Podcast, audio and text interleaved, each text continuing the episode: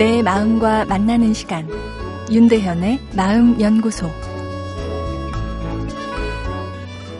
안녕하세요. 목요일 윤대현의 마음연구소입니다. 오늘은 아내가 변했어요란 남편의 사연인데요. 어, 저는 33세 남자입니다. 직장 생활을 하느라 고달프지만 항상 자신보다 남편을 먼저 생각하는 착한 아내가 있어 행복했습니다. 올해 예쁜 아들도 태어나 더 행복해지겠다 생각했는데요.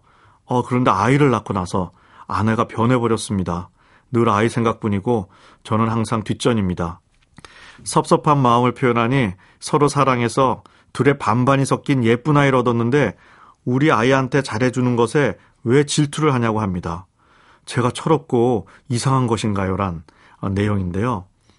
나만 사랑하던 아내지만 아이를 낳고 키우게 되면 모성애가 강하게 작동됩니다.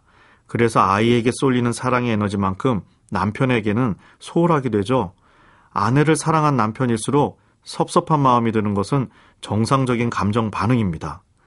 자녀만을 생각하는 아내에 대한 섭섭함에 질투를 경험한 남편들의 사연이 가득한데요. 이런 사연도 있습니다. 아이가 엄마에게 냉장고에서 꺼낸 음료수를 보여주며 엄마 이거 먹어도 돼요라 묻자 아, 유통기한이 아, 하루 지난 것을 확인하고 먹으면 안 돼요.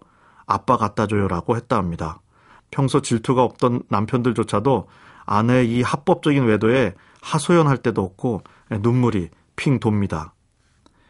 사실 모성애는 무죄입니다. 자신을 희생하고 자녀를 돌보는 모성은 어, 종교적인 고교란마저 느끼게 하는 신비로운 감성 반응이죠. 인간은 욕망의 동물입니다. 욕망은 특성 자체가 이기적이고 끊임없이 더 확장해 나가려 하기에 함께 더불어 사는 사회에서 문제를 만들 수 있죠.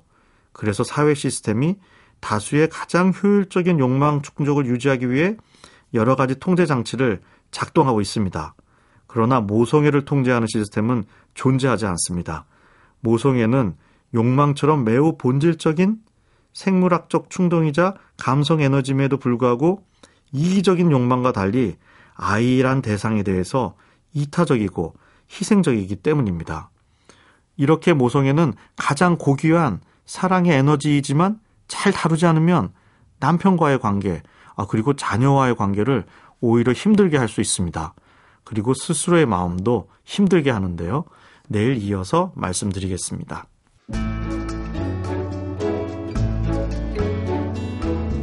윤대현의 마음연구소. 지금까지 정신건강의학과 전문의 윤대현 교수였습니다.